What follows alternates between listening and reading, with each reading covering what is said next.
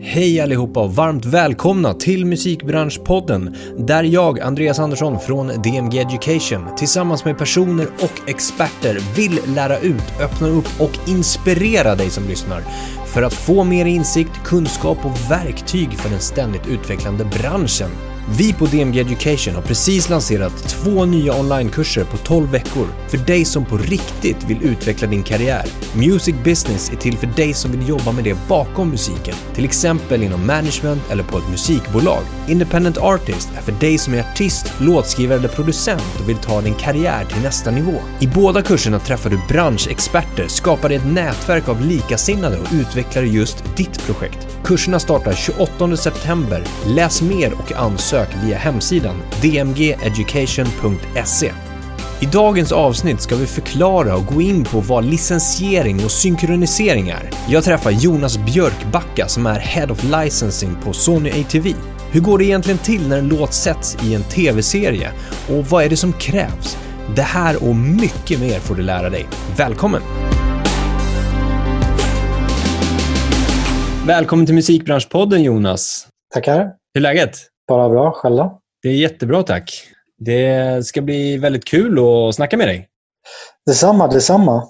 Vi ska prata licensiering och lite synkronisering och krångliga termer kan det låta som. Men som vi pratade om innan så är det inte så pass krångligt egentligen om vi trattar ner det. Precis. Vi ska försöka lösa det för de som lyssnar och se vad det handlar om. Ja, spännande. Men, men du är ju uh, Head of Licensing på musikförlaget Sony ATV. Precis. Uh, så du är insatt i ämnet, minst sagt, licensiering. Stämmer bra. Och jag tycker ju, vi pratade lite grann om det innan också, så här, licensiering är ett uttryck som man slänger sig med väldigt mycket i musikbranschen. Det är licenser hit och det är licenser dit och vi behöver en licensieringsdeal, lalala. Det kan betyda så pass olika, många olika saker också, kommer vi komma in på. Men vi börjar från början, början, början för att man ska liksom förstå sig på det här. Eh, basic. Så fort man hör musik någonstans, reklam till exempel, i en film, så är det ju någon som har fått tillåtelse att använda den inspelade musiken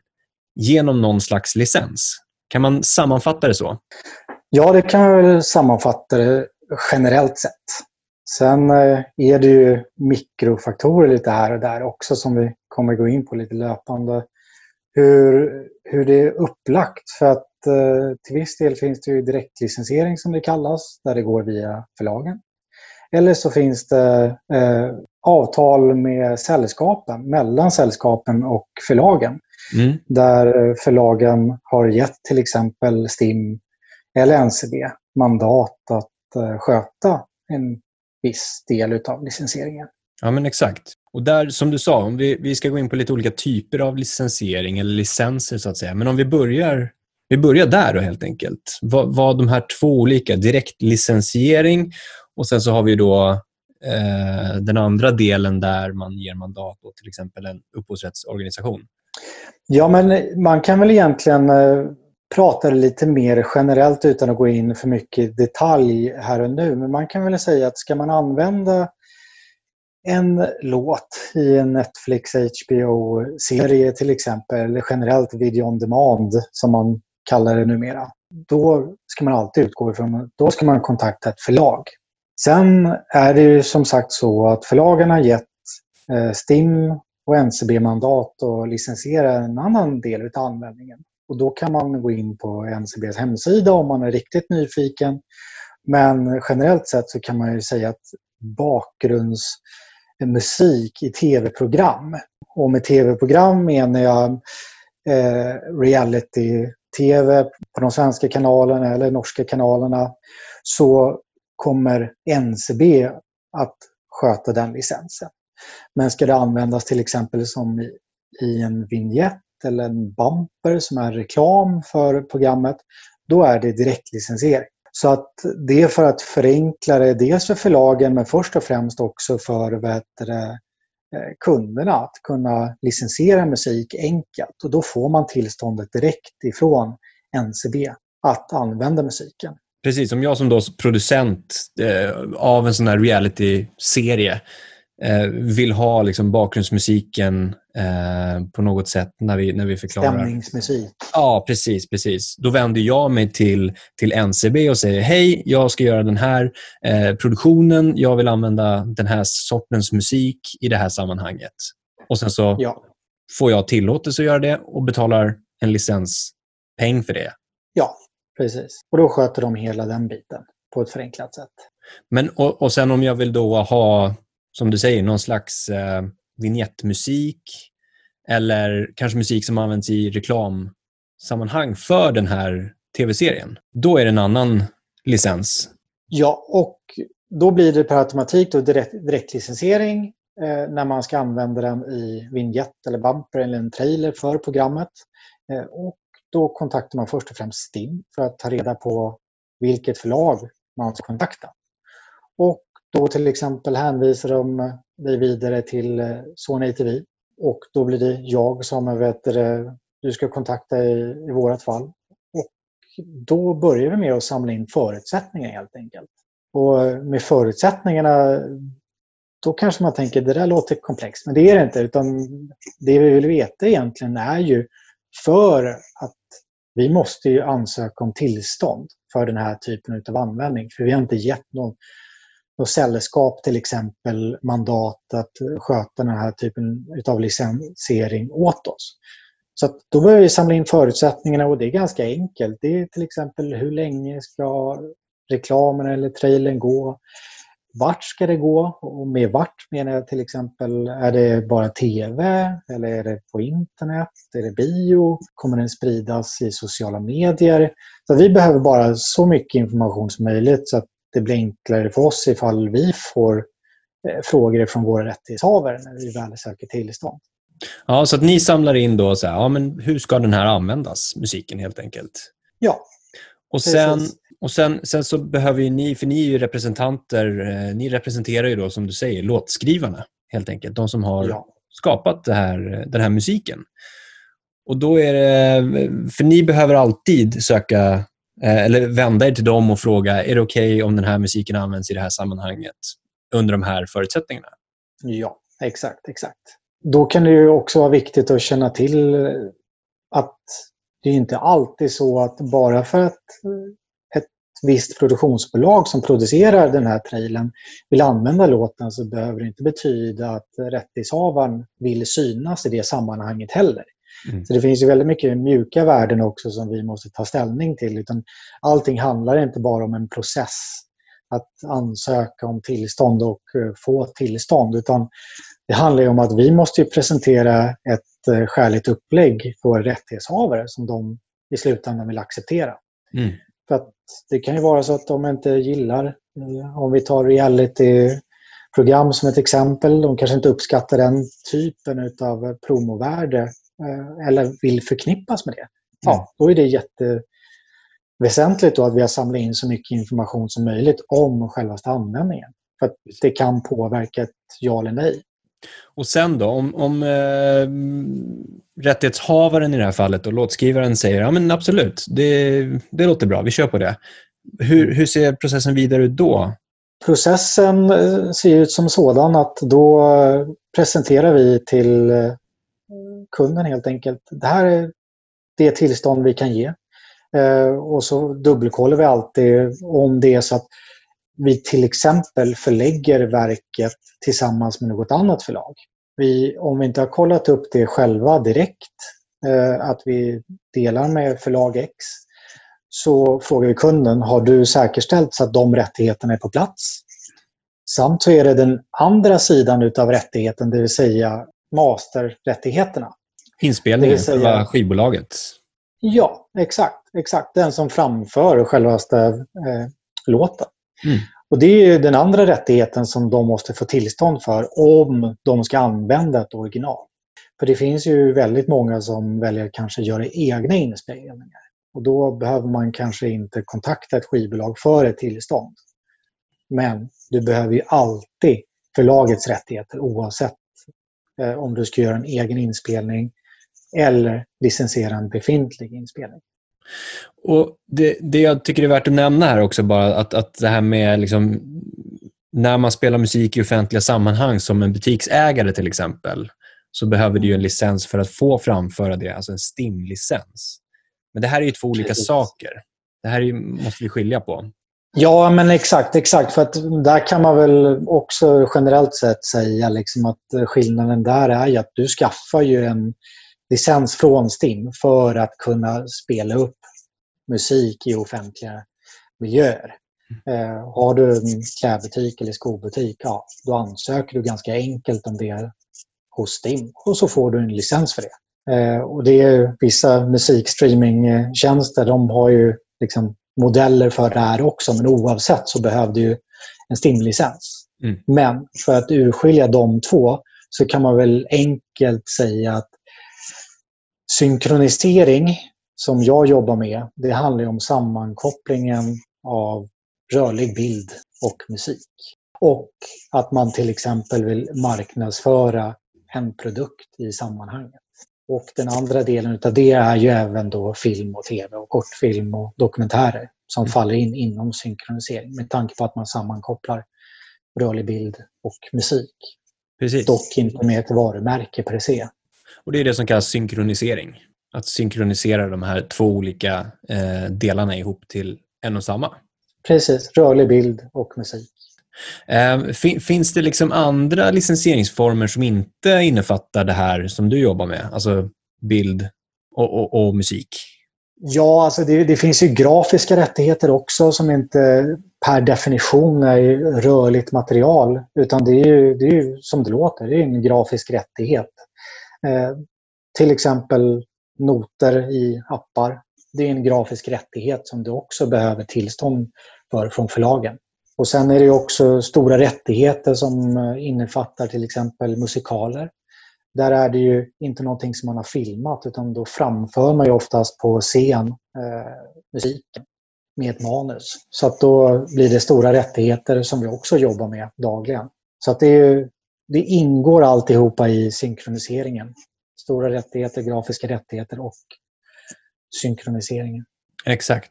Och bara för att vi ska backa tillbaka och förstå lite grann det här med rättigheter. Ibland tappar man bort sig vet jag, i de orden eller begreppen. Rättigheter. Det är alltså någon som har rätt till att, att uh, få liksom besluta om hur det här används. Till exempel en, en, låt. Att den har rätten till det. Den ensamrätten till att bestämma hur det här används. Och ni som förlag blir ju eh, nästa steg i processen att, att man hjälp, tar hjälp av er för att till exempel sprida ut den här i olika sammanhang och, och representera låtskrivarens verk. Mm. Eh, men, men, om man eh, liksom backar lite grann i tiden. Varför mm. har just det området som vi pratar om nu, synkronisering eh, inom licensområdet, kommit upp? Alltså I grund och botten så handlar det som förlag så handlar det om att vi ska skapa de bästa förutsättningarna för våra rättighetshavare.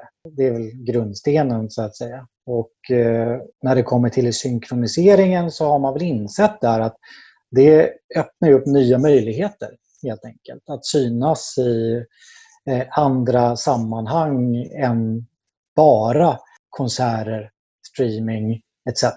Och eh, där har ju många insett att vara med i ett tv-program, en tv-serie, en långfilm, reklam. Det skapar ett mervärde och det blir en synergieffekt. Och eh, det finns det många bevis på. Och det är bara att se till exempel Volvo Trucks och Enya som fick en väldigt stor det, uppgång igen tack vare liksom, en sån film.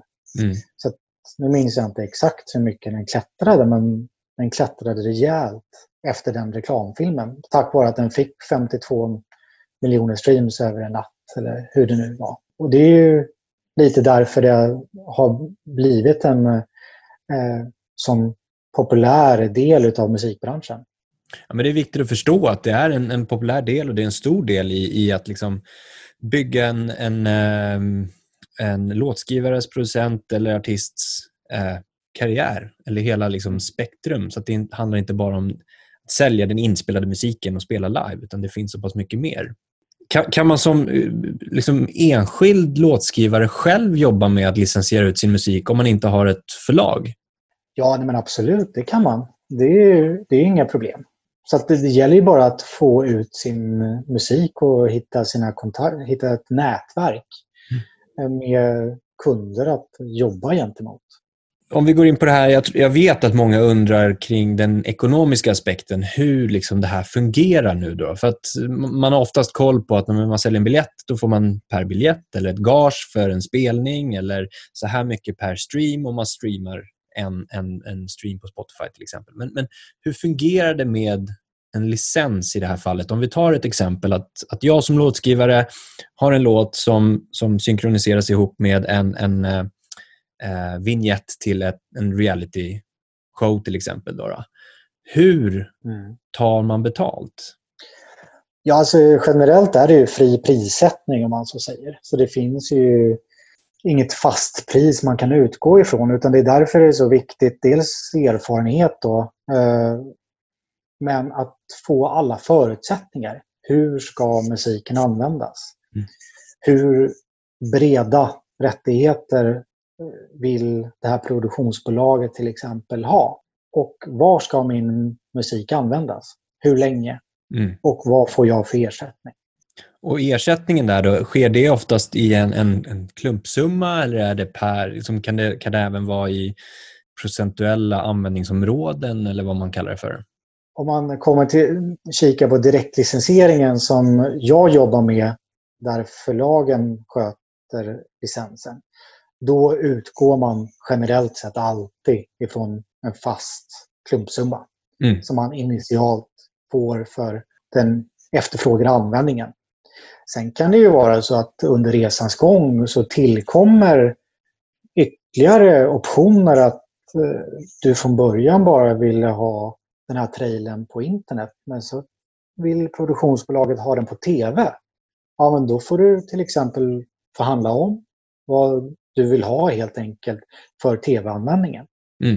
Sen kan det vara så att de vill köra samma trailer på radio och radio blir ju lite eh, skevt där, för det är ju inte rörligt blandat med musik då, eller sammankopplat, utan det är ju synkroniserat med rösten då och musiken.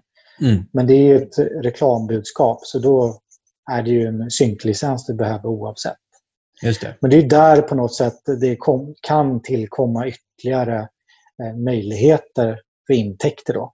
Mm. Men tittar man i utlandet som i USA till exempel, där är det väldigt vanligt att man baserar ersättningen på antal visningar och så vidare. Eller beroende på hur långa klippen är. Så att upp till 30 sekunder betalar du x antal kronor och upp till en minut så betalar du en annan summa. Så att det mm. där är mer en trappstegsmodell.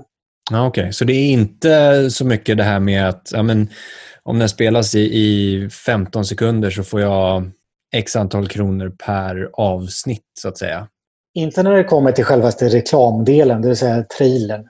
Mm. Men eh, ska man kika på självaste eh, bakgrundsanvändningen i det här realityprogrammet då, till exempel, där NCB skulle sköta licensen, då baseras det på antal visningar.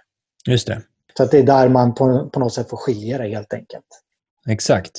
Du nämnde det här med att det finns ju två olika parter. Det finns ju både eh, låtskrivaren och sen så finns det ju masterägaren, alltså själva inspelningen i fråga, om det är skivbolaget eller artisten. Finns det tillfällen då de här inte är överens? Ja, nej men det kan förekomma absolut. Och det ju, kan ju vara så att eh, det kan vara flera låtskrivare även på ett verk. Mm. Och där kan det ju lika gärna vara så att eh, låtskrivarna inte kommer överens om att eh, den här låten då ska användas i ett visst sammanhang för, för att en av låtskrivarna kanske inte uppskattar sammanhanget. Varav den andra, eller om det är flera, verkligen vill få till det. Så det förekommer ju, så det gäller ju att alla på något sätt eh, vill samma. Men det är väldigt sällan vi stöter på patrull att eh, det blir några problem att ingen vill delta i vissa typer av sammanhang. Utan oftast löser man det genom att på något sätt bara vara pragmatisk och prata med låtskrivarna, övriga förlag eh, eller skivbolag beroende på vart skon klämmer. Så att, men det är sällan ett problem. Finns det tillfällen då ni har mandat utifrån vad era... Om en låtskrivare som är signer hos er säger ja, men gör vad ni vill, ni, jag litar på er. Eh, eller behöver ni alltid gå tillbaka och fråga låtskrivaren i fråga? Alltid. Sen eh, om man säger det mandat vi har från våra låtskrivare, förutom de mandat vi har gett STIM och NCB till exempel. Men det är ju att vi pitchar musiken aktivt också till produktionsbolag, till reklambyråer, till tv-kanaler. Mm. För att på något sätt exploatera musiken och se till att den hamnar i rätt sammanhang. Så det är där vi jobbar väldigt aktivt också. Men eh, vi måste alltid ansöka om tillstånd. Och där märker jag av erfarenhet att många tror att det är jag som svarar på ditt mejl som är den som tar beslutet om verket får användas i det här sammanhanget eller inte. Mm. Men så är det ju inte. Utan vi försöker alltid utbilda och säga att vi behöver alla dessa specifika förutsättningar för att kunna presentera det här för rättighetshavaren. Så att hen kan ta ett beslut om det. Det är en eh, lärdom som oftast inte alla på något sätt förstår från början. För att de kanske till exempel är vana att bara jobba med STIM eller NCB-licenser där man inte behöver gå till rättighetshavaren och be om ett tillstånd. Utan då har de redan fått mandatet att sköta det här tillståndet. Vad, vad skulle du säga, alltså hur ska man då som eh, producent, till exempel film tv-producent eller an, vill använda musik i, i sådana här olika sammanhang. Hur, hur ska man tänka när det gäller att, att förhålla sig till rättighetshavarna och just de här licenserna? Finns det något budskap som ni vill som ni oftast skickar med till de här? Ja, alltså det generella budskapet är ju oftast eh, när vi väl får en förfrågan från eh, reklambyråer reklambyrå eller produktionsbolag etc. så är det ju oftast eh, rättigheter som täcker allting ja, för all framtid helt enkelt. Mm. Och eh, då är min primära uppgift att på något sätt bena ur vad är det egentligen de efterfrågar. Så att det vi alltid försöker vara tydliga med, be bara om det ni behöver. Mm. Så att eh, ska till exempel den här filmen, långfilmen, ha premiär i slutet av juni, ja, men be bara om rättigheter för trailern fram till premiären. Behöver ni verkligen rättigheter efter det? Mm. Och så vidare. Så att eh, där ligger ansvaret hos oss som förlag och som jobbar med synkronisering att på något sätt bara bena ur, skala ner. Vad, är det ni faktiskt behöver? Mm. Hur ska ni på något sätt sprida den här filmen eller reklamen? Och på något sätt anpassa det efter vad de faktiskt har för budget i slutändan. För att ju mer man ber om, desto kanske dyrare blir det för en kund mm. som producerar sin långfilm eller sin reklam. Hur tycker du att man som eh, låtskrivare då, å andra sidan ska tänka när det kommer till att liksom, få sin musik använd i sådana här olika sammanhang som vi har pratat om? Ja, men det, det viktiga som låtskrivare är att eh, på något sätt visa sitt intresse. Att man vill synas i olika typer av synksammanhang. Eh, och är man förlagd, har en kontinuerlig dialog med sitt förlag. Vad är det eh, man är främst intresserad av? Varför är man intresserad av vissa typer av sammanhang? Är ditt främsta fokus som låtskrivare att din musik eh, på något sätt syns i tv-produktioner, filmproduktioner, reklam? Och där är det bara viktigt med en dialog med ditt förlag. Om du är eh, förlagd då förstås. Och det är en del av vårt ansvar också som förlag. För vi pitchar ju som sagt aktivt, regelbundet. Och har vi den vetskapen, vilken låtskrivare som vill synas i vilken typ av sammanhang, då har vi det alltid i bakhuvudet. Då vet vi vad som passar bäst, när, var, hur. Sedan handlar det om att vi samlar in alla förutsättningar när en kund vill till exempel använda en låt i deras reklamkampanj eller tv-produktion. Och då ser vi till att skala ner det och presentera det för den här rättighetshavaren som sedan kan ta ett beslut om det känns rätt eller inte. Men det viktigaste är på något sätt att ha en dialog hela tiden med ditt förlag.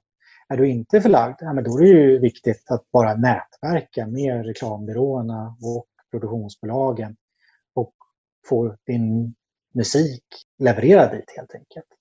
Så att, där är det jätteviktigt att på något sätt träffa dem helt enkelt, kunderna. Ja, men bra. Jag tycker vi reder ut väldigt mycket eh, bra aspekter kring licensiering här. Eh, och, och, och, Jag tycker att man får en bättre förståelse för det. Om du har lite tips till någon som kanske är nyfiken på att jobba med, alltså bakom det här, att jobba med att licensiera musik, jobba på antingen ett musikförlag eller jobba med, alltså, kanske starta upp ett eget musikförlag.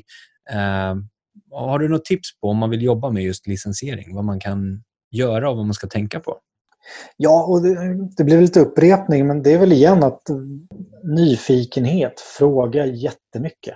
Eh, och nästa steg är det, nätverka. Och med nätverka, då blir det på något sätt steg tre, närliggande branscher. Eh, vi jobbar i musikbranschen med synkronisering. Men vilka närliggande branscher finns det? Det är filmbranschen, det är tv-branschen, det är reklambranschen. Nätverka. Var nyfiken. Fråga runt. Kolla mycket på vad använder företagen för typ av musik i sina kampanjer. Mm. Eh, vad är det för musik som används i vilken typ av tv-serie? Och då menar jag de olika genrerna som finns. Eh, drama, action. Och både lokalt och internationellt. Men jag tror att det är på något sätt de tre kärnpunkterna. Det är nyfikenhet, fråga mycket, nätverka och sen scouta närliggande branscher. Och inte bara fokusera på något sätt på musikbranschen.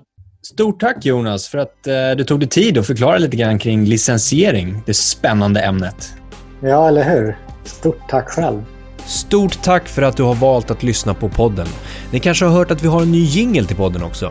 En shoutout till Edvin Ekstedt och Filip Lundgren som har skapat den här.